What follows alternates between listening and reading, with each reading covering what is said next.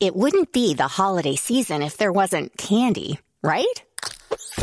Celebrate the holiday season with the Holiday Crush. They've sprinkled candy with a holiday theme and fun packed challenges every week for five whole weeks, finishing on January 4th. The more challenges you complete, the better your chances of unwrapping delicious rewards. So, are you ready to crush the holidays? Play the Holiday Crush now. Download it from the App Store, Google Play, or Windows Store for free. Terms and conditions apply.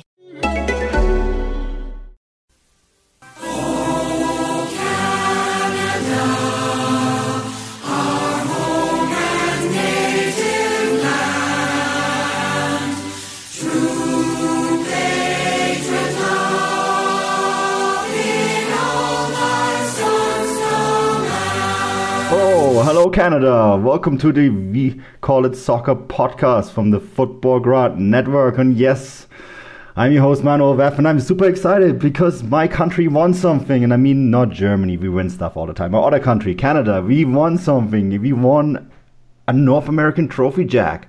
It's been a North so American long. treble, Manu.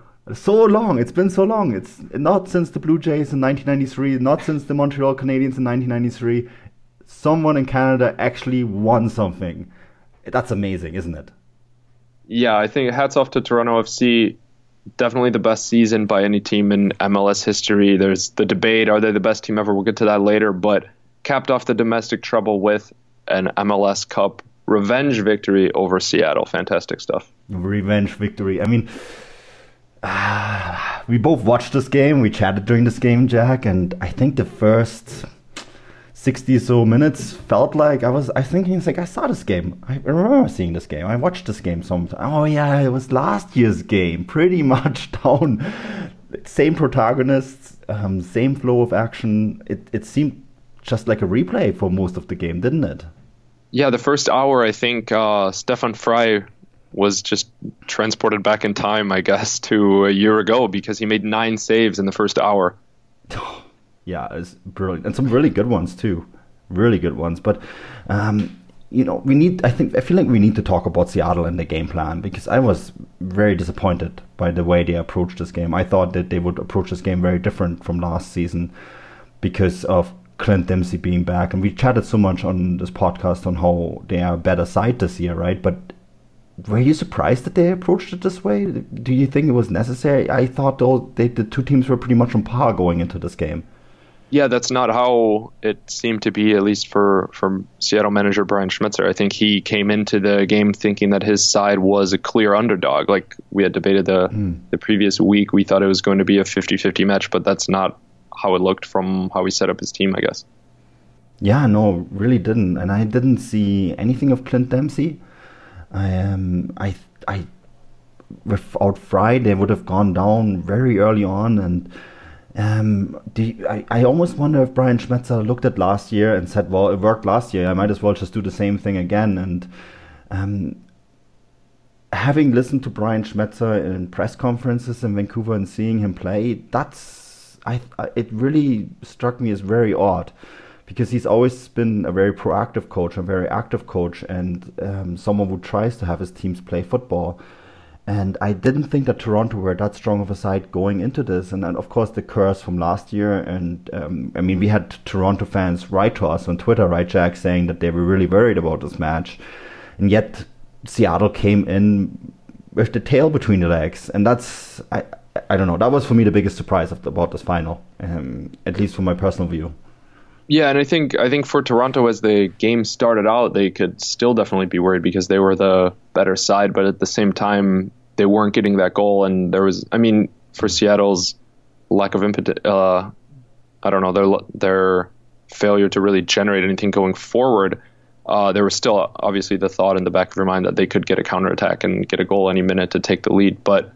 Um, so to to start off with, I guess Joevin Jones was moved back from that left attacking mid or left wing to a left back spot. Gustav Svensson came in at defensive mid on the left side, and this pushed Nicolas Lodeiro to that right attacking mid, right wing position. So we were able to to see a little bit of a change in the Seattle lineup. But like you said, Seattle was the form team coming into this game. Toronto, they were kind of getting all of their pieces back from suspension and during the conference finals. Yeah, and I think that's. I mean, maybe Toronto. Um, you know, we we said in last week's podcast that we felt that Toronto didn't convince in the playoffs, but maybe they just left it all on on the line for for this match. Um, you know, basically saying, okay, look, last year we came in guns blazing. It didn't quite work out for us, and um, it was a bit of a more measured approach. Remember last season too, um, Giovinco went off with an injury towards the end of the game, right? And um, maybe that was something in the, in the back of their mind. Um, in terms of lineup, I mean, not any big surprises. It was. Mean, four. I mean, going from going to that back four, the, the yeah, diamond in midfield instead true. of the four, instead three. of the three five two, and I think yeah, I think um, and Victor sorry, Vasquez uh, playing. Greg Vanney, yeah, Greg Vanney didn't want it to go to extra time again. Yeah. He didn't want it to go to shootout again because Giovinco can't give you 120 minutes, and you know maybe he mm. said, okay, we need to avoid that. But yeah, sorry to go back to what you were saying. Yeah, it was basically a 4-3-1-2 or 4-3-3, even with Victor Vasquez playing just behind the two strikers, right? Uh, the the back four was an interesting move, maybe to give them just a bit more stability, but also to be able to push up um, quicker going forward, and that's exactly what they did and it's something that worked for them in, the, in that 67th minute when Altidore finally did score after 187 minutes. You know, if you take the two games together, so he finally did score against Stefan Frei. And what, yeah, and finally, one of these teams, one of these teams managed to find the back of the net from open play. Yeah, and I mean, it was a it was a pretty much a breakaway situ- situation, wasn't it? Um, yeah, I mean, overdue, um, very overdue. And I think the protagonists in that goal, um, Vasquez setting up Giovinco and then Giovinco playing it to to, to Jozy Altidore. Um, it says a lot because last year Vasquez wasn't playing there, right? And um, maybe he was that missing piece, you know, the player that they needed to just complement um, string together the, the midfield with the with the attacking duo, um, and that's exactly what happened in the final, and that's that's um, pretty much what won Toronto the game. Yeah, and I think the Toronto board will be very proud of that and of that signing because you you look at their designated players, Giovinco, Altidore, and Bradley so they're they're all kind of in the in the middle of the pitch, but there's no link between those two forwards, even if Giovinco is dropping back a little bit, and then of of Bradley deep, and that's where he started that counterattack. Drew Moor, the center back, won the ball, found Bradley, uh, Morrow on the left side of defense was was coming into the middle because their Lodeiro had tried to play a forward on a diagonal, lost the ball, and Bradley plays it to Morrow, goes to Vasquez, to Giovinco, and then through to Altidore to score. So really, just the strength of the spine of that team was really uh, mm. kind of what did it. What did it for them? And I think with going with that back four, pushing those fullbacks forward, we talked about how Lodeiro kind of is everywhere in, in midfield. And if he was on the right and he had to come tuck back in, well, he couldn't just leave the fullback. Mm-hmm. So I don't know. It was it was uh, maybe a tactical surprise for for Schmetzer a little bit. And it's interesting too because Lodeiro was pushed up, right? Into that yeah. attacking three behind Will Bruin. And um, we didn't see anything of Nicolas Lodeiro. I mean, we didn't see anything of Clint Dempsey either. I think those two two players were pretty much shut down. But it's interesting that you point that out because maybe that was the key. To Lodeiro was pushed up, but then because Toronto played with with two fullbacks rather than that three five two, there was no room for him and um, basically was shut out of that final. And if you shut out Lodeiro, who is who is Seattle's most talented player, then you basically shut down that side. Yeah, because really, I mean, um, I'm looking at the MLS Match Center and it has it as the 4-4-2 diamond, but really it's just the two center backs, Moor and Mavinga back. You have the fullbacks, and it's really six in midfield. Six across there: Bradley or Beitashour, Bradley, Morrow, Delgado, Osorio, and Vasquez there six against five always because you're not going to have Bruin dropping back into midfield.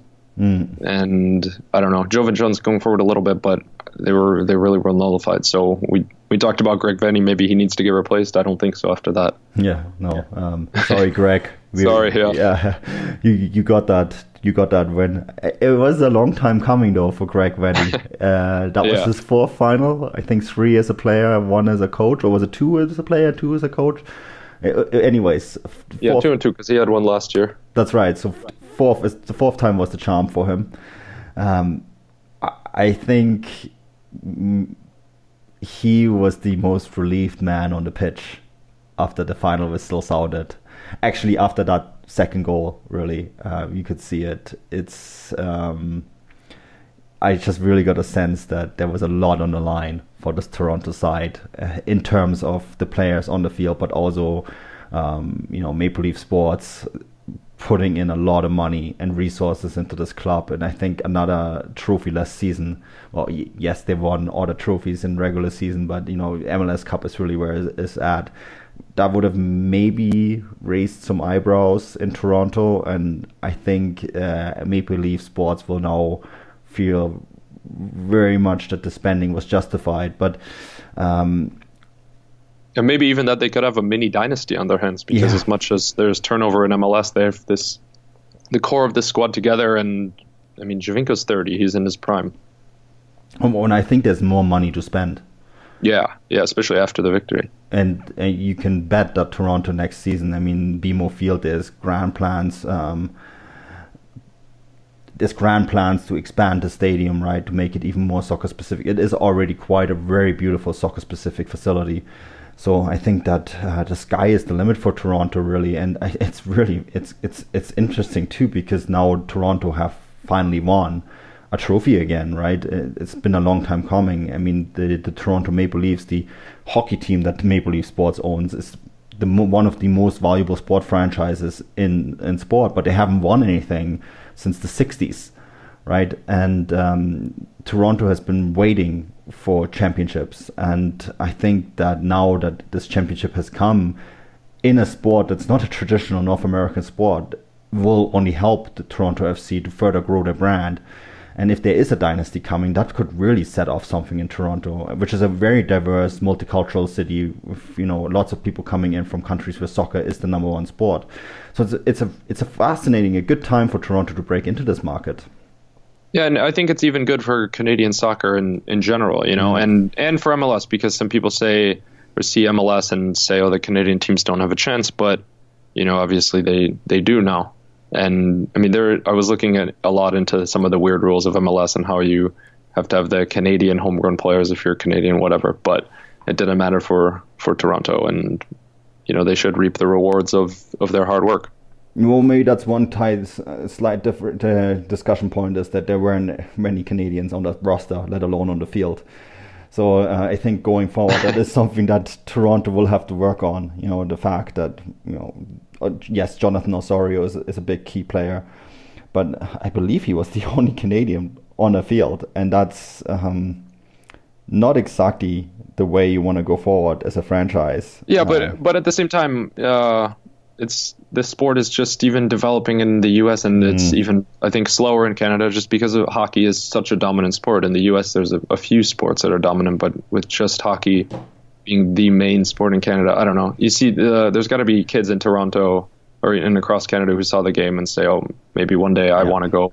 And they don't, and they don't see the nationality, right? They don't care about yeah. that little detail. They just see the, the red shirt and the Toronto and I mean, the way Toronto FC are branded, uh, you know, I live on the Canadian West Coast. For me, Toronto is uh, a different place in Canada altogether. But Toronto very much likes to think of itself as the the center of the Canadian universe uh, in more ways than one. But I mean, they were very smart. Brand the way they branded this team is just simply Toronto FC. The colors are red. I think there's a maple leaf even in the logo that's that's smart branding. It's very quickly, you know, a good way to make them Canada's team. Although, I mean, I have my own Canadian team. Uh, I wouldn't go quite as far as saying they're Canada's team, but I think for a lot of people that are coming new to the sport and do not live in a city like Montreal or Vancouver where there is an MLS team, they will very quickly identify with this team, especially if they become a dynasty. Yeah, or at least at least have them as their second team. You know, it's mm-hmm. I think it could be easy, especially for if if they're fans of a European club or of a Liga MX club or a South American club, whatever it be, maybe they'll adopt Toronto at least as their second team, and you know, in these kind of situations, definitely pulling for them. Yeah, no, absolutely. Um, we need to talk about the first goal though. Um, slight VAR debate. I thought there was VAR on the play. At least that's what they said during the the commentating. Um, but that it was quickly decided that the goal wasn't offside. You have. Oh, okay, maybe maybe I missed that. Yeah, I, I think that because we having the VAR debate is a huge one on the Futbolgrad Network right now, right, Jack? With, with all yeah, the mess day. happening in the Bundesliga. I went to a Bundesliga game yesterday where there was no VAR. Uh, I just want to point that out. There was actually a Bundesliga game yesterday where there was no VAR. Um, it's I know it's almost unheard of these days, but um, from what I understand, there was a VAR um, was used in the match, but it was very quickly decided that um, the goal was clean. Uh, I know it was tight, but it was very tight. Jozy Altidore, I think, with the with the offside, right? Yeah, it's always it's always interesting because on TV you don't get mm-hmm. the best replay, and yeah. the referee was in a good position, so you have to say that he, he probably did it did his job right. But you don't get the for some reason we still can't get the best angle, mm-hmm. and it was too it was too close to rule it out. He was, you know, it's not like he was in the six yard box or something. It wasn't as far high up the up the pitch as that. So I don't know. I think it's it's a perfectly fine no call. Yeah, I, you know, I, I that's that's one of the big debates I have about VR is because they have lines on the field, right, projected that the mm-hmm. referees mm-hmm. can see, but the press we can't see it. They tested it, showing it in the press boxes during the Confed Cup. We didn't always get it, so we didn't always see what the referees were seeing. Um, from what I've heard, the referee saw saw it on the video and just quickly said to the referee, "All good." And so we had actually a VAR decision on this. The perfect way to use it. No one on the field, no one in the stadium noticed it. Um, so applause to the refereeing team if that is the case. Fantastic work uh, because that's how I think VAR should be used. It should be so quick and painlessly that no one ever notices it. Um, the second goal, though, you know, at this point there was a little bit of worry towards the 90th minute with Seattle because Seattle were really pressing quite hard. And uh, I guess with the backdrop also from last season, um, that Toronto dominated the match but didn't get the job done. There was that very, you know, there was a there was a corner kick just before Toronto did make it 2 0, and there was even some uh, some thinking it's like, oh, now they're going to have their Didier Drogba moment, you know, um, like Chelsea did against Bayern um, equalizing in the last moment, even though they didn't take part of the game at all. But wasn't the case here. Uh, Toronto got the job done. Jozy Altidore breakaway, um, hit the post, and Victor Vasquez more or less stumbles the ball in the net, right? And that was basically the it. That was it. Game over. Huge celebration, but what a fantastic moment to cap it off. Oh yeah, definitely. Because like you said, they were Seattle. They were pouring players for. Dempsey was really. That's the moment when you thought, okay, it's going to mm. be Dempsey doing it. But then uh, there was time Giovinco was taking it to the corner, and you know the, some of his other teammates weren't doing so like like he wanted to waste time, but they got their breakaway, and like you said, there was it was just scenes from Vasquez, and the crowd was just sent into raptures, I guess you could say. I'm trying to remember. Did they kick off the game again? I think they did, but I it, it seemed like it's no, no. I think that had to be the end of it. Yeah, I'm trying to remember because it, it, there was so much celebration right after. It's kind of like in baseball, you know, the mercy rule. the referee didn't even bother to kick it back on. Um, I think they do something similar in American football as well, right? Where uh, if it's basically decided you yeah when they're running the clock, the clock yeah. yeah. I think I mean there was really no point at this point anymore because this was the 94th minute. It was already so deep into extra time. There was really no time left for to for Seattle to score one goal, let alone two. Um, but caps off such a fantastic season for Toronto, but also for Seattle. We need to talk about um, the team that lost for just a moment before we talk maybe a bit more about Toronto, because we're talking about a potential dynasty for Toronto. But I feel like the same could happen to Seattle. I mean, I, I feel like we could because of the way MLS is set up. These two teams can only meet in the final. This could be a final for years to come because yeah, I feel like Seattle, like Seattle's been what they haven't been around for that long, but they've always been really competitive. They weren't, they never got to the final, you know, before or never won before last year, but they have always good young players. And mm. like Jordan Morris, he's not going anywhere. Yeah, and he he didn't start in the final, but came on and. They're losing Joevin Jones. He's going to Darmstadt on a free transfer, and Dempsey's not going to be around forever. But just with the the way that club is run, they're always going yeah. to be competitive. And with, I mean, their fan base deserves, and their fan base is not going to accept anything less than at least pushing for the playoffs. Yeah, win the title. I mean, I, I know Seattle quite well because they're just down the road from us, right? And um, we're not the biggest fans of Seattle in Vancouver. Uh, that's an understatement of the year right here. We have some very nice songs describing our feelings about them. But I, as, as a reporter, as a journalist, I think there's, I feel a huge amount of respect for how Seattle have built this franchise and uh, this club really, you know, with the fan base, the the stadium that they have, it's just a fantastic venue to watch football games and um, well, football, American football and football games. It's it's just a fantastic facility, and the club as a club is just very professionally run. Brian Schmetzer is one of the smartest coaches I've met in Major League Soccer. Um, his tactics may have been off in this match, but I don't think that's going to happen to him again because he will probably look at this until his eyes bleed and find out why what went wrong with him. And I feel like that yes, um, Joevin Jones is going to leave um, for Darmstadt interesting move for him, I guess. But um, I think they will find the replacements. I think the guy that signed Joevin Jones is not even at Darmstadt anymore, and uh, so it will be an interesting how to see how Dirk Schuster is going to use uh, Joevin Jones at Darmstadt because Thorsten Frings, of course, has been let go last weekend, and uh, Thorsten Frings was the guy who brought him in. But that said, I mean, Bundesliga or German football in general has been a good destination for players from MLS right? A place to grow. So it might not be the worst move, but it's going to be interesting to see how Seattle are going to replace him. I'm, I'm pretty sure Seattle are going to be one of those those teams that are going to be very busy over this this winter period where they where they get to sign players. Yeah, yeah, and I guess one more one more thing, Seattle were really they really could have used Ozzy Alonso. Mm. Uh, we have to mention that, but um, Brad Evans is going to retire, so he'll be out uh, following this season. So kind of a a leader for them stepping off the pitch, but um, yeah, Brian Schmetzer definitely will have something in the works, and they're a team that drafts well, so we'll see who they can bring in during the offseason, and they'll they'll have some money to spend. Yeah, that's that's the other thing. It's it's a rich club, right? I mean, um, the limit is only the salary cap. I feel for them, they can bring in whoever they want and um, likely do it well. I mean, Lodeiro was was such an amazing signing for Major League Soccer. Um, if he was playing in the Eastern Conference, I think he would be lauded much more than he is playing out west. I feel like uh, in, in North America, the, the, the furthest, the, the Pacific Northeast, uh, Northwest in particular, you know, um, we have the same phenomenon hockey in Canada. I don't know how it is in other sports, but I feel like it sometimes falls a little bit under, off the wayside, you know, and I think the same is true for Major League Soccer with Seattle um, a lot of times when they sign someone big, it kind of falls a little bit off the wayside, even though they're such a massive franchise. And I, I, think if he be playing in one of the big markets in, let's say, New York or LA, I think there would be a lot more buzz about him. Yeah, yeah, I think that's definitely fair to say. But yeah, Toronto, Jack, um, domestic treble.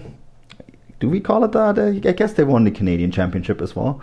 I think for, for some of our listeners who don't understand why that is important, it's quite important. Uh, so Canada has a cup trophy in which all professional teams in Canada take part, and these are the teams in the NASL, USL, and MLS. There's currently six of them, and they play a cup competition. And winning the cup is important because it gets you a straight spot in the CONCACAF Champions League. And Toronto won that trophy. Um, I don't want to indulge too much against Boom, but they did win it. And um, so that's actually quite an important trophy because that gets them into the CONCACAF Champions League, which is a tournament that they want to win. Um, bold statement, but I guess with the, the side that they have, they, they could probably do it. Um, break the Mexican curse and beat one of those Mexican teams. You know, when, when we get to the CONCACAF, Jack, we'll probably have to do a crossover with Golazo you know. Yeah, yeah, that would be fun. Yeah, it would be a lot of fun. I think do a Concacaf Champions League podcast with Golazo and we call it soccer mix together because I, there, there's going there's going to be a fun competition starting in March when you know the MLS teams uh, and the Canadian teams or the Canadian team enters. But um, are they the best team in MLS history, Jack, or will they have to actually win that continental trophy you know, break the curse of no MLS team ever having won the Continental Trophy to say, look, we not only have done it all on the MLS stage, but we've actually been the first club from MLS to win a CONCACAF Champions League, and that means we are the biggest, best team in MLS history. Yeah, it's really difficult because um, it's not exactly going to be the same squad that's competing in the CONCACAF Champions League, which is unfortunate. But Um, like you said, they won the Canadian Championship. They didn't have the chance to win the U.S. Open Cup, so it is that a different domestic. It's not a domestic treble, I guess, if they won the, an American League. But yeah, this is a complicated one.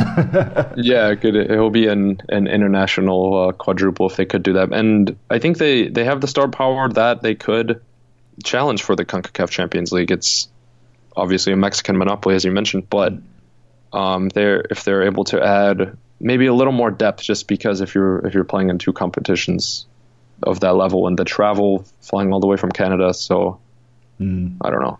Canadian teams I, have done well in the CONCACAF Champions League. We need to point. Yeah, well, I guess the, I guess teams have to fly all the way to Canada also when they yeah. play them. You know, it, it, works both ways. Yeah, I mean, Vancouver got to the semi-final last season. Montreal has been in the final and in in the semi-final in the past as well. Um, I feel like Canadian teams do take it more seriously than yeah. MLS teams for whatever reason. I think um, that's actually a very good point. I mean, on Toronto, the first thing they said when they when they won the MLS Cup um, is now we want to win the Concacaf Champions League. And that's well. then they, they should sign Schweinsteiger because then he could win the World Cup because you know next up Club World Cup and then. no, no, we'll, we'll leave Schweinsteiger to the transfer talk. Um, but it's, uh, um, it's it's a. I mean, maybe I think you know the the reason why they take it more serious is, um, especially at the latter stages, is because Canada has more of a point to prove, maybe. You know, saying that um, the American teams. I think Canada also has a different view of the world than the U.S. Right? When you yeah, I think I think that's a, a little bit fair to say. You know. Yeah, I, I think because, because Canada, you know, Canada sees itself in the concert of the European powers, for example. You know, it was no problem signing the European tree, free trade agreement, for example.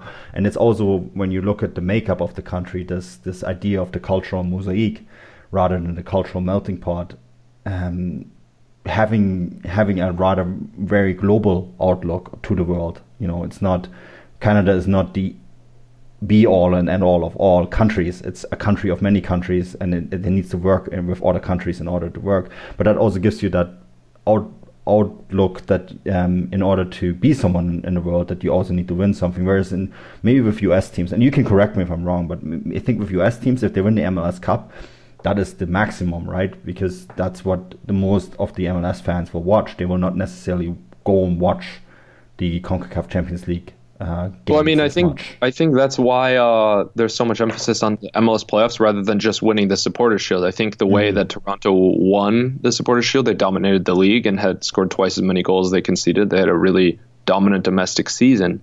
You know, it's it's like if they would have not progressed in the playoffs, it kind of would have been a shame. But you know that's that goes along with that point. Like MLS fans would be, rather be happy to go in as the sixth seed and then snake their way through the playoffs and win. You know, because that's the the American sports tournament way to win the championship.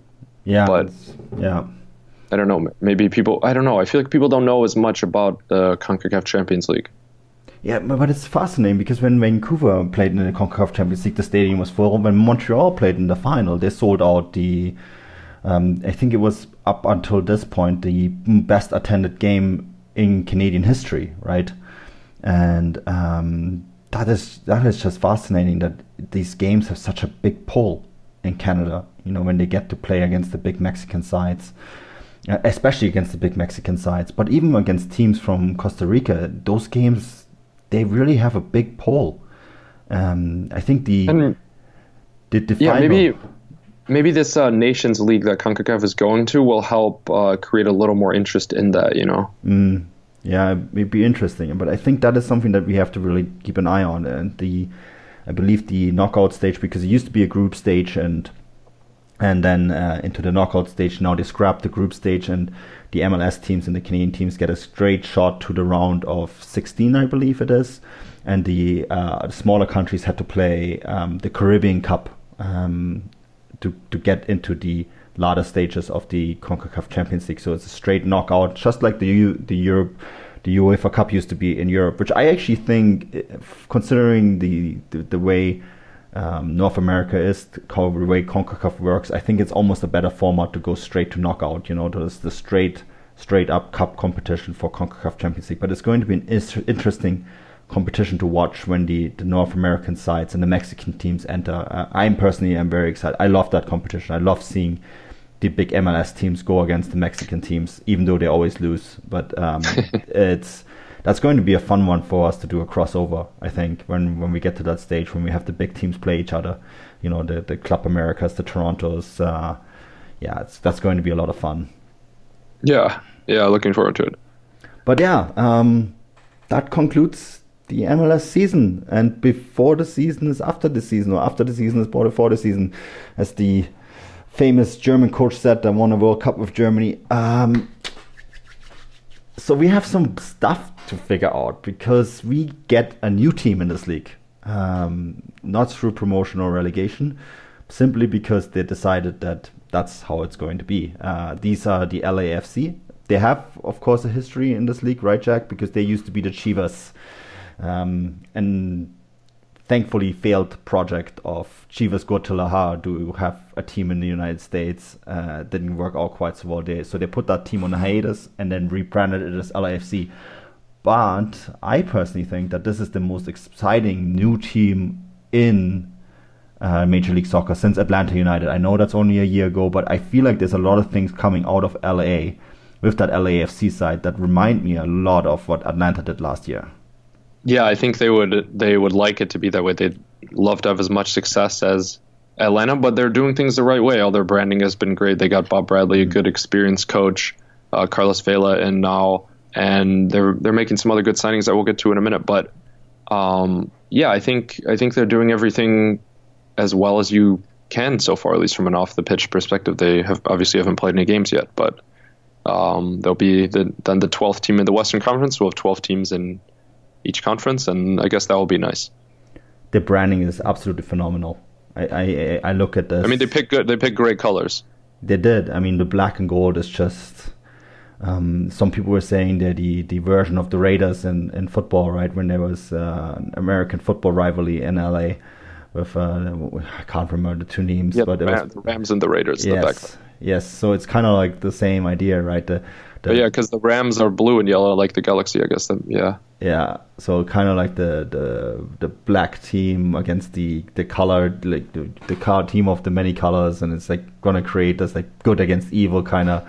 I'm uh, not saying that that's what black and gold stands for, but it's kind of like a nice contrast. So, and I'm I'm really curious to see how that um, LAFC, LA Galaxy is gonna rivalry is gonna play out in the long term because I think they're, they're two teams that are go, both going for star power, but it's, they, they're building a very different image I mean, Galaxy is they're the Galaxy, right?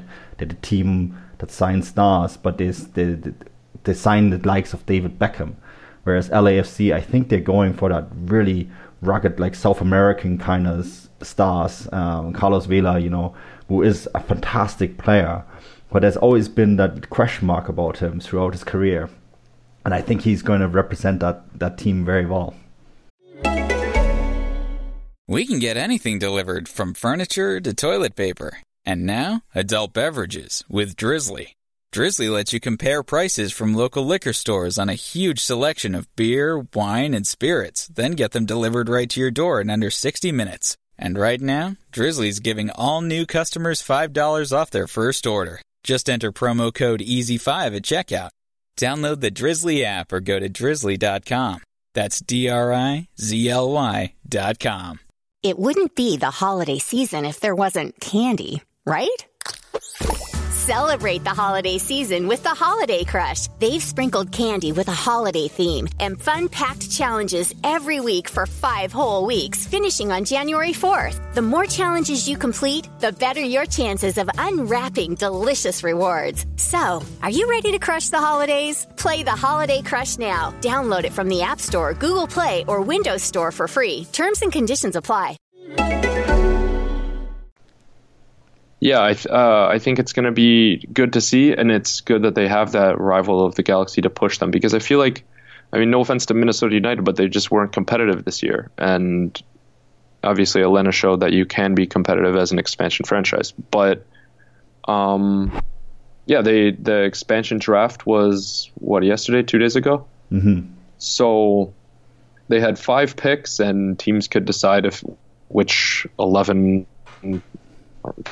15 or whatever number of players it is that they can protect, and that couldn't be chosen by LAFC. Just it was a little bit of a change of the expansion drafts in the past, I guess. But um, yeah, so I guess I'll, I'll go over the picks. They took Tyler Miller from the Sounders, the goalkeeper. He had a clean sheet in the Western Conference uh, finals when Stefan Frei was hurt. So uh, a good pickup for them at the back. Uh, Latif Blessing, the winger slash forward from Sporting Kansas City, and Marco Urena from the San Jose Earthquakes, another forward. And they also took Jukka Raitala from the crew and Raheem Edwards from Toronto, which is probably the most hilarious moment of the MLS offseason so far, as uh, Edwards and Raitala were traded to Montreal for defender Lawrence Ciman. So in a matter of days, Edwards went from winning MLS Cup with Toronto to being picked by LA to being traded to Montreal. At least he doesn't have to move halfway across the continent. Yeah, yeah. I hope he. I hope he wasn't uh, setting his sights on an LA apartment too quickly. I mean, eh, he gets to stay. Montreal is pretty nice. I, I, no, no, but just from a just from a pure moving perspective, yeah. I have nothing against Montreal. Or no, I mean, I wouldn't want to drive in LA traffic, but no. you know, so. Uh, although I would say you you know my you know my opinion about winter weather. I think I would much rather live in LA. That is no dig at Montreal whatsoever. I, I, it's a beautiful city, but uh, I definitely, from a climate perspective, mm, I, I don't know. I don't know.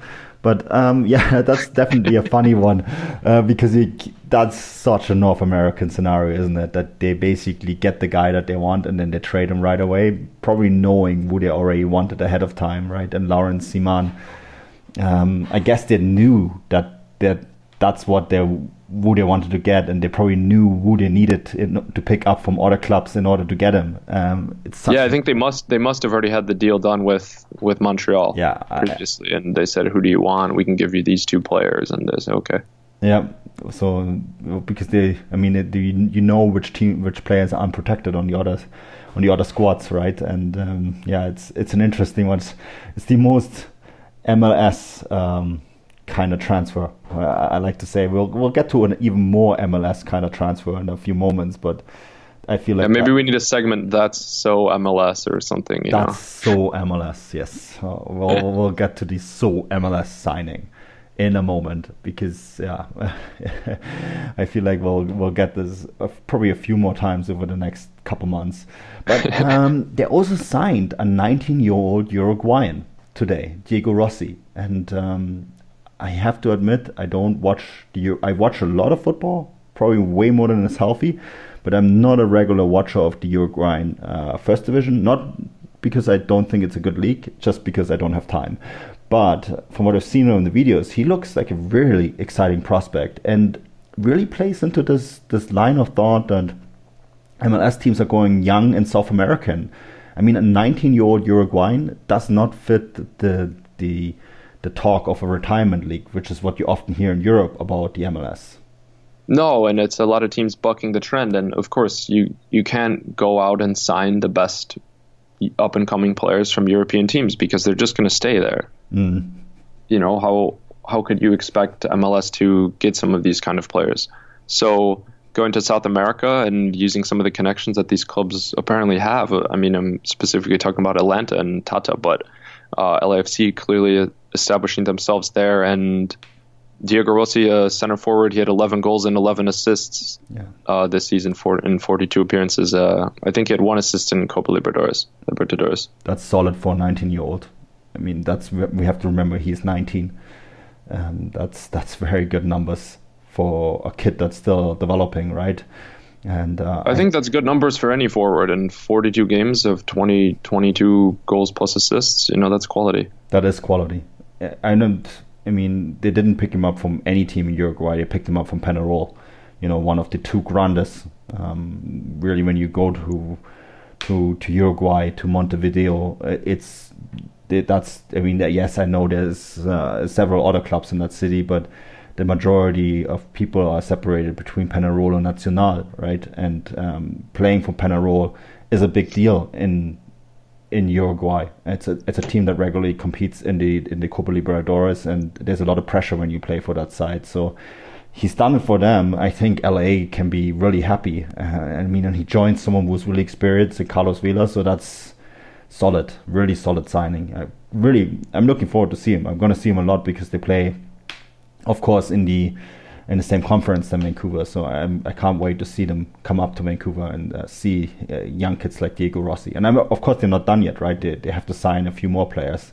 I yeah, I think they only have nine so far. But yeah. uh, the other the other one they just signed is Walker Zimmerman from mm-hmm. FC Dallas, uh, another young player, 24 year old center back. So uh, he's he has decent MLS experience, 95 appearances, six in the playoffs, 89 in the regular season, and played 22 times this season. He was injured in June, a little bit of an MCL problem that kept him out for a few games. But paired with Ciman, they're going to have a really solid center back pairing. Obviously, the basis to build the team upon. Yeah, definitely. And of course, um, on the list, this was a signing already, I believe, last week. Omar Gaber, right, from FC Basel. Um, Egyptian. He's Egyptian, I believe. Omar Gaber. Yeah, yeah. He's. I. I. I just made the comparison of him to. Um, what's his name? Elmohamady that plays for Villa, obviously. Um, mm-hmm. because Gaber can play on the at right back or in right mid, so it will give them some options. Because I'm not sure exactly if Bob Bradley even knows. How could he know what shape he's going to play with nine players? He's not going to be able to exactly pick each and every one he wants to sign. And Bob Bradley, of course, has history with Egypt, right? He was the national team coach there for quite some time. Mm-hmm. So uh, I think that will be an easy integration for Omar Gaber to to that side. But also coming from Basel, a big big Swiss club, um, very good in developing youth players. Um, I just been down to Basel. I was very impressed by the club, by by the facilities and everything that they have there. Um, they will have a well, they will get a well schooled player in Omar Gaber. He's on loan, of course. I think Basel, you know, Basel are the kind of team that want something in return if they want to have him permanently or actually want him back next year as a finished product. So um, obviously they expect something to come out of this too. Um, but yeah, I think LAFC, nine players signed. We'll probably expect a roster of what, 23, 24 players. So still lots to do, eh? Yeah, and um, I think there will be a lot of loans because as we saw with Yamil Asad for Atlanta, the the loan market can be a good one. Mm-hmm. Yeah. And he he was one of the players that was left actually unprotected by Atlanta, but not chosen the draft just because they don't know about what his his status is going to be, or if you want to use that international spot there, or if you're going to be able to get enough GAM, or you know, blah blah blah. But yeah, yeah, yeah, yeah. who knows? But yeah, Gaber is a good signing, and then. Uh, up top, then they have Blessing, Rossi, as we mentioned, Carlos Vela, and Ureña, and then Rodrigo Pacheco. So they're they're building up those forwards and wingers, and then they'll they'll be able to fill the the midfield last, I guess, and maybe with Sacha Kljestan. Mm, yeah, that's that's would be an interesting one. Definitely be an interesting one. And they still have that room, right, in the salary cap. I also feel that um, the the Liga MX draft is this weekend, and I feel that there will be some players that don't know, uh, don't have a club maybe in Mexico, that could also become interesting for LAFC simply because of Carlos Vela playing there. So I think that there's going to be a lot of decisions made right after the Liga MX draft on the weekend. So maybe something to keep an eye on as well. Yeah, there's there's still a lot uh, yet to be decided, mm. really. As far as MLS offseason goes, just not not just for LAFC, yeah. but like you said, I think Carlos Vela is a, a good mentor to have for some of those young players. Not even necessarily just forwards, but for the forwards, that's an incredible mentor to have and I feel feel the LA market you want to go Hispanic speaking, right? To to get that market share right away.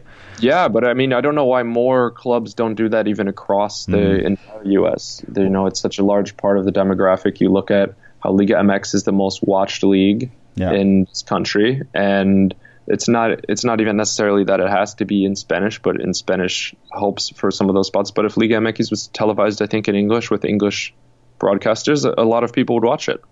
No, I watch it. And uh, yeah, I mean, it's, it's, yeah, exactly, exactly. But it's just a, a, good league, and it's more soccer, and you know, there's a lot of even Mexican-born fans of the U.S. national team, yeah. but the favorite team in the United States, of course, is the Mexican national team, yeah. even if USSF doesn't want to say so.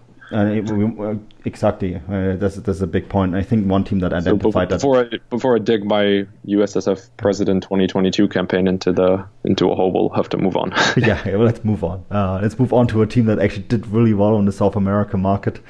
Um, building their spine with South American players, and that's Atlanta United. But they have gone out and done the most MLS of all MLS transfers.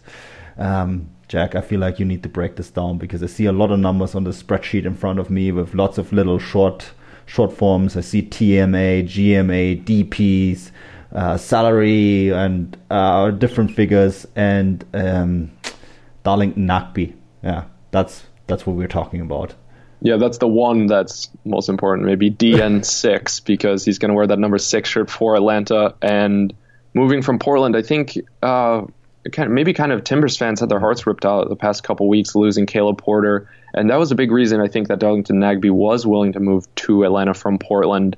And it's what it's going to be the biggest deal in uh, inter, inter inter MLS deal for 1.65 million. It could be worth as much as that, but initially Portland's going to get 750k in general allocation money, mm. and to start off with 300k plus in targeted allocation money, which could rise up to 900,000 if incentives are met. But basically, that money is going to allow Portland to either buy down the designated player spot from about 450,000 is what it counts against the salary cap. They could buy it down to about 150k, so they could fill the rest of their squad with more quality non-designated players, or give some other players a raise from maybe not making the league minimum of 63,000. Maybe they could make 80,000 or something. So it will give some incentives for other players to join that squad, either both in the designated player role or in the non-designated player, just the the regular player role, I guess. Um, but yeah, uh, it will be worth a 2018 international roster spot as well, so they could sign um, another foreign player. And I think Atlanta, Atlanta, um, they have a lot of international players, so they kind of needed uh, maybe an American player and someone who can kind of be the face of their franchise as much as they've had the the South American influence. I think they wanted an American, a U.S. national team player um, that they can put on the face of all of their marketing. Yeah, I think so. I I think that's that's that was kind of the missing piece, right? Um, in Atlanta, and also you know that just to add to that attacking lineup, you know, he's a right winger. I mean, he's going to obviously bring out the best in Julian Gressel. So yeah, exactly. And Julian Gressel, I mean, um, talking about someone who's making major headlines. The, there was a three-page long interview in the Kicker. Uh, so he's you know he, Atlanta is um, the word on the street in Germany right now, and Julian Gressel is, you know, he's getting a lot of airtime here.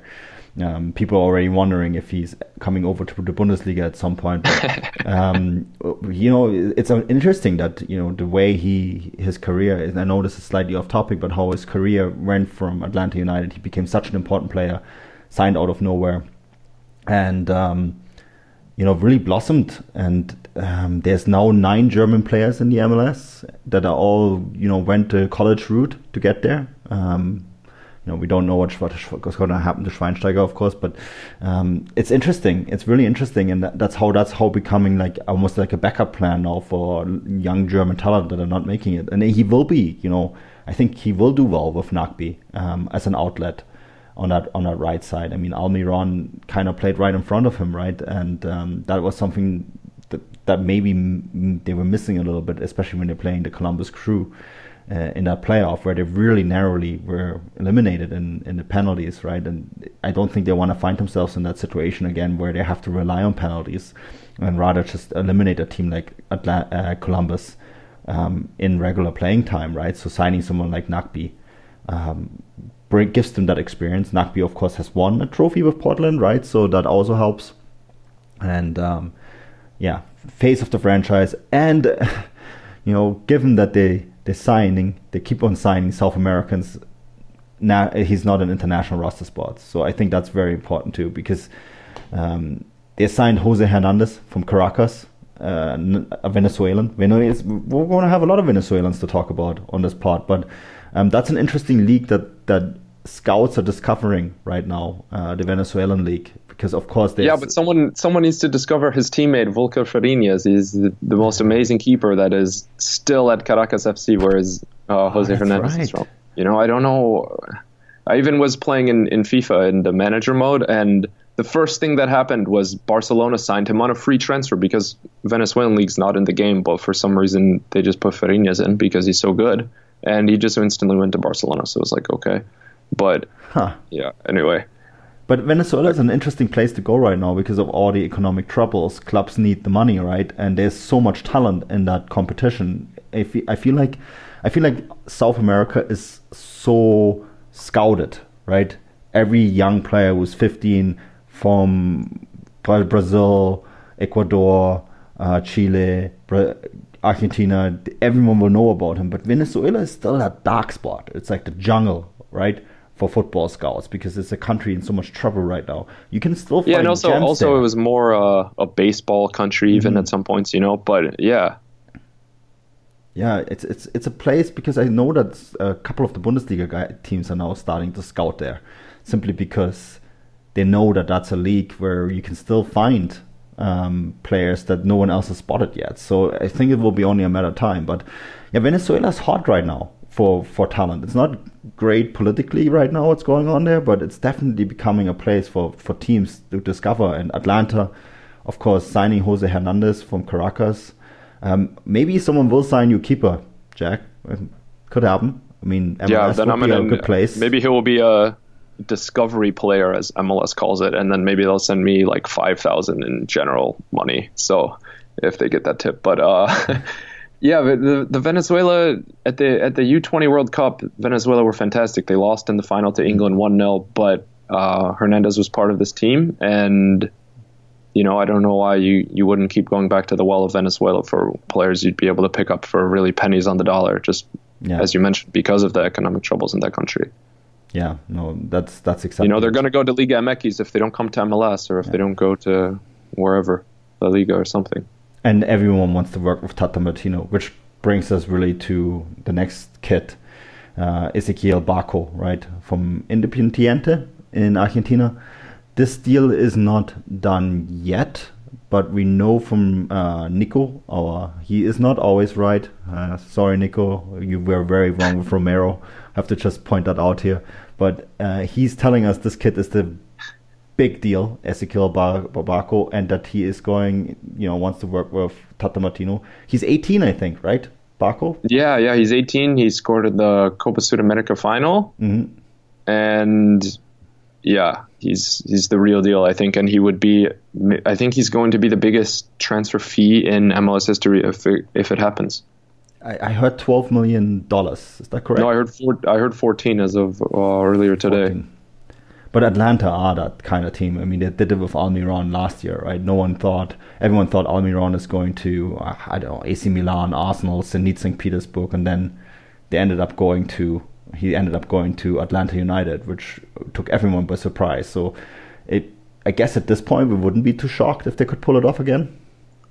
No, I, I wouldn't be surprised at all. And I think uh, it's what Atlanta wanted. If they can become the hotbed for South American talents, they say, "Oh, I want to come here." That'd be great. And this guy Barco, I think he's he plays as a attacking mid, maybe a center forward. Uh, definitely trequartista in that role, but he can play on the left wing as well. If you go on Transfermarkt, like I am now, the only comparable player is Kai Havertz. So that's a, a good sign if, that's- if you're in that that club. Yeah, Those two 18 year olds. Yeah, that's that's a good comparison because Kai Havertz is of course um, a hot prospect. Is is maybe the best way to describe him. But yeah, I, I, I mean, if they pull this off, that that'd be absolutely incredible. And then Atlanta, um, maybe the the could become that club in the East to really challenge Toronto um, in the medium Yeah. term, right? the thing is, I don't know if they would have to to sell maybe Almiron. And the th- the thing when I was looking it up earlier today, I read the reports that said it. According to other sources, Atlanta turned down 20 to 25 million for Almiron in the summer. And then I was reading things from November that said he was linked with Arsenal. I was like, really? But he's he's good. He's def. I mean, the way that Arsenal been, he could play for Arsenal. But you know, if they if they sell a player for 30 million, uh, well, I guess actually the league is going to take a lot of that money, but they w- they would have cash to to buy Barco in future signings, and I guess Bar. Uh, I guess no, sorry, I was thinking of something else. Yeah, but it would be. I mean, that would be such a landmark deal if Almiron, you know, went from Argentina um, to MLS, a move that was criticized back at home, right, as a dead end, and then still gets a big money transfer to go to to Europe after that, then all of a sudden players all over South America will be like, hmm, I guess that is a good in between step, right? I get my salary on time, I get to play in perfect facilities, fantastic coaching staff, and I can still get that big move to Europe. I think that would be a landmark for MLS if they if that happens. Yeah, and honestly, I think it, it could start a trend of if the South American players are all migrating to MLS, then Europe is going to be looking just at MLS to pick up those players because you can let some uh, like it's if you're sending your scouts to South America, that's far, that's very mm-hmm. far. So if you're letting MLS do some of the legwork, you pay a little bit of a premium, but at the end of the day, you're not going to have to pay MLS ex- exorbitant fees to pry these players away. Yeah, and MLS is all about making money, right? The owners, because the way the transfer works, a certain percentage goes to the club, and the rest goes to the goes into a pool, which is then shared uh, among the different clubs, aka the owners. So uh, they, they, it's it is a league designed to make money. Love it or hate it, but that's the way the way it is designed. So yeah, at the end of the day, it's an American entity, and mm-hmm. everything is a business. So yeah, exactly. So I I could see that uh, being the case, and I guess if we um, if we are already with South Americans, we'll have to go to Vancouver because Vancouver went to Venezuela as well and signing Anthony Blondell. Um, I think that's a really fascinating signing, and uh, I'm, I'm curious to see how how he's going to work out there. He's he's quite a big guy. Um, I guess he is he's six foot one if you go by by North North American measures.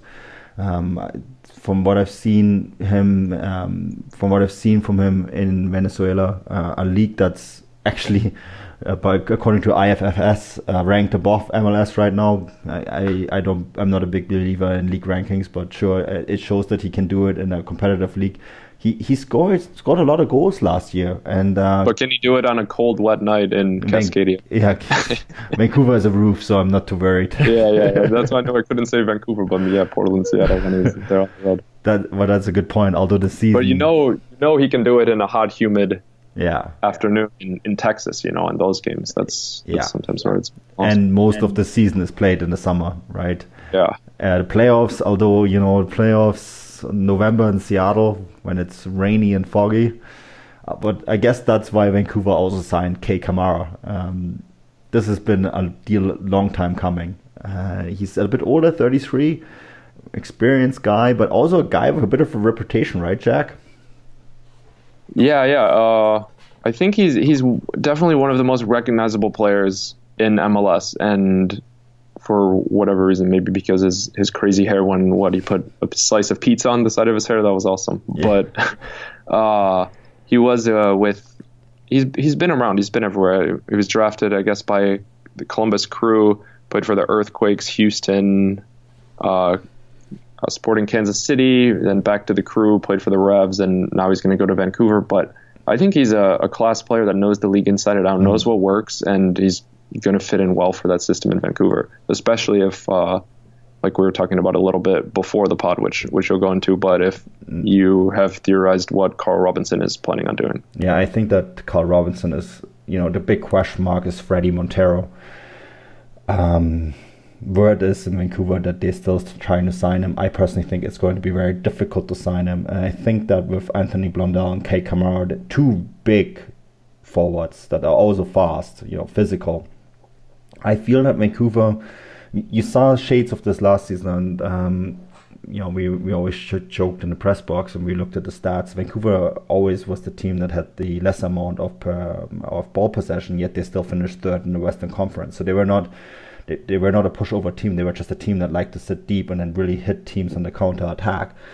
And I think Anthony Blondell and Kei Kamara they fit in well into that mode of tall, strong attacking players that can quickly um, make that transition through midfield and outpace the opposition, but also have that physical element to not be separated from the ball.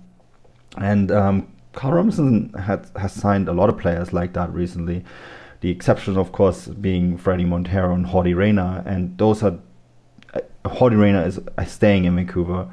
Uh, they will need him um, even in this system because you still need someone in the middle to, to hold it all together.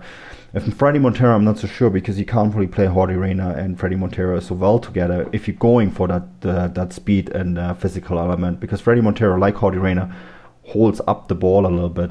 And I, I wonder almost if Vancouver have said, okay, well, we're always going to be a team that's going to give the majority of possession to the, the other side and uh, therefore we need to be able to to have that strong physical element with speed and pace and that's why they went out and signed Anthony Blondell and Kei Kamara and it's it's maybe an indication that um, that they're going tall, strong, and physical. Um, remember that that kind of player also helps you break down uh, when you sit deep, right? And uh, teams trying to lob you with high balls, having these tall attacking players as well as tall midfielders in your lineup that helps you break that down and then be able to quickly pour forward. So that is my theory, at least. Um, it would fit from what I saw what I saw last season, and I'm curious to see if I'm right. I mean, um, it's sadly that means me that Fredy Montero won't return. I'm a big fan of Fredy Montero. I think he's a class player. You said before the pod, right, that even Seattle fans still love him, even though he signed for their biggest competitor or, or the biggest rival. Um, but he's he's such a class player, Jack. So I I hope he comes back, but I'm not too optimistic. Yeah, I'm just not sure if, like you said, making these signings, if there's going to be really too much money available for for to you know to buy him out from what is it Tianjin Teda. I don't know if his his loan's up at the end of the year, which is how most MLS contracts work. But yeah. I don't I don't know if there's going to be five million to to pay a Chinese team. Maybe if Almiron leaves Atlanta, they'll give somebody to Vancouver. I don't know if that, how that how that works. Yeah, I'm, yeah, we'll see. It's something to keep an eye on, but yeah, I'm not too optimistic. But hey, fingers. But yeah, I don't know. Re- regardless about about Vancouver's playing style, I think that could make for a really solid team. You know, that last mm. year they were. Uh, they only had the fifth best goal difference in the Western Conference of plus one. So obviously Robinson knows how to get results at at times with just uh, on fine margins. And if you have a big team, it's going to be hard to beat them from set pieces. And that's, a, I think, uh, an area in this league where you really can steal a couple goals here and there. Yeah, especially in the West, right, where it's always you know Vancouver had a losing record on the road, but they still had the best away record. and, yeah, yeah, that's uh, that. I think that that's very telling. And so a lot of games are very tight in the Western Conference, and We'll but I, I, don't know. Uh, we have another piece of news to go over, and mm. it's that uh, Alphonso Davies was apparently invited for a trial by Manchester United. Training. I think that's uh, trial was the, the thing that was spreading the news because he is seven. He's just turned seventeen. He is a non-EU citizen, right? He's not allowed to get a transfer until he's. Even 18. though Canada is still loyal to the crown, I guess England's no. not in the no, no, no. It's it's it's uh, considered by FIFA a transfer of a minor, right? Uh, it would mean that his parents, who are immigrants to Canada, would have to move to England with him to get a job, and I think that would be a tough thing to sell, especially considering that his parents are refugees from Liberia. Um, I think there is a lot of interest with Alphonso Davies, and I think Manchester United simply want to see what he has. But I personally don't think that would be a move good for him um, he needs to go to a small team in the Netherlands or in Germany, you know, where he gets lots of playing time once he's 18. Um, I think that yeah, and that's not until the second of November 2018. So that's yeah, that's, after what, 11 next months year. off. 11 months off still. Yeah. yeah, next after next year, which would be a good time for him, I think, to make that move. Give him another year in MLS. His playing time has been growing. Uh, in Carl Robinson, he has a coach that likes him, that plays him. Um, yeah, he made 36 appearances across all competitions. Yeah. That's it's a lot, but only 1600 minutes. You know, you can't burn him out. So no. it's Carl Robinson understands that. And he played for the Canadian national team at the Gold Cup. He he won the award for the best youngster, right? Um, yeah, yeah. It was just announced. Pulisic was the American national player of the year, and Davies the Canadian. So, so yeah, he's it's great. He, he already has five caps and yeah. three goals for the senior national team. A huge talent absolutely, and he will go his way, but he, he will have to go to the right club. And I think sitting on a bench in Manchester is not going to be the right move for him. Go to Mainz or somewhere in the Eredivisie, PSV, or you know, um, Groningen, one of those teams that where they really want to play you. I mean, we saw with Odegaard, who went from straight to Real Madrid, and what a disaster that was. That's it's not gonna work. Yeah. You need to go to a small club in Europe where you guaranteed to play every second game. Even follow Billemid to yeah, you know, even that wouldn't be a bad move for Yeah. a year- or two, and then you can still go to a big European team. But I think the mid-table Bundesliga side or a top team in, in Holland or Belgium that'd be perfect for him um, at this stage, and that's really I hope personally he has the right agent that sets him up that way and puts him into that direction. I see Alphonso Davies play a lot. I think there's a lot there, but it's also still very raw, uh, ta especially in terms of tactics.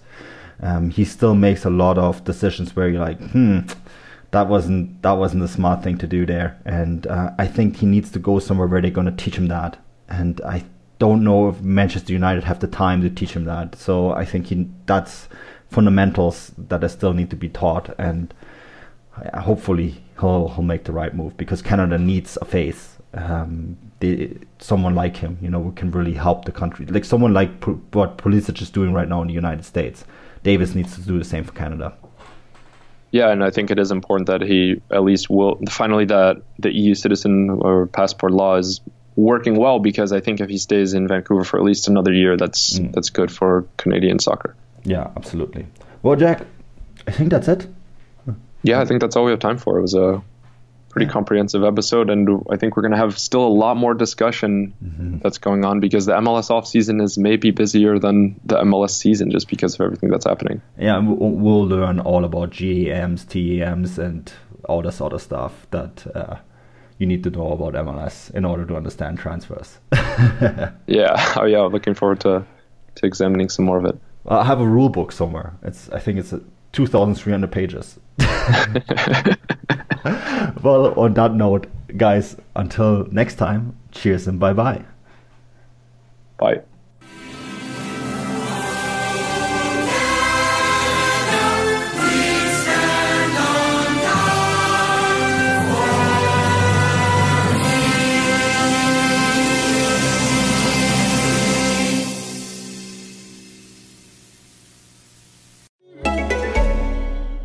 It wouldn't be the holiday season if there wasn't candy, right?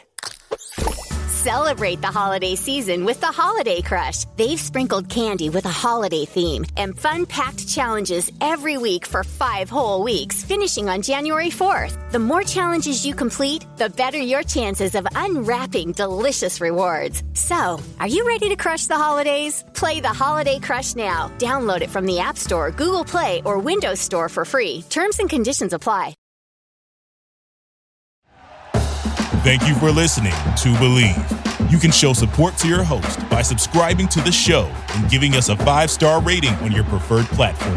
Check us out at Bleav.com and search for B L E A V on YouTube.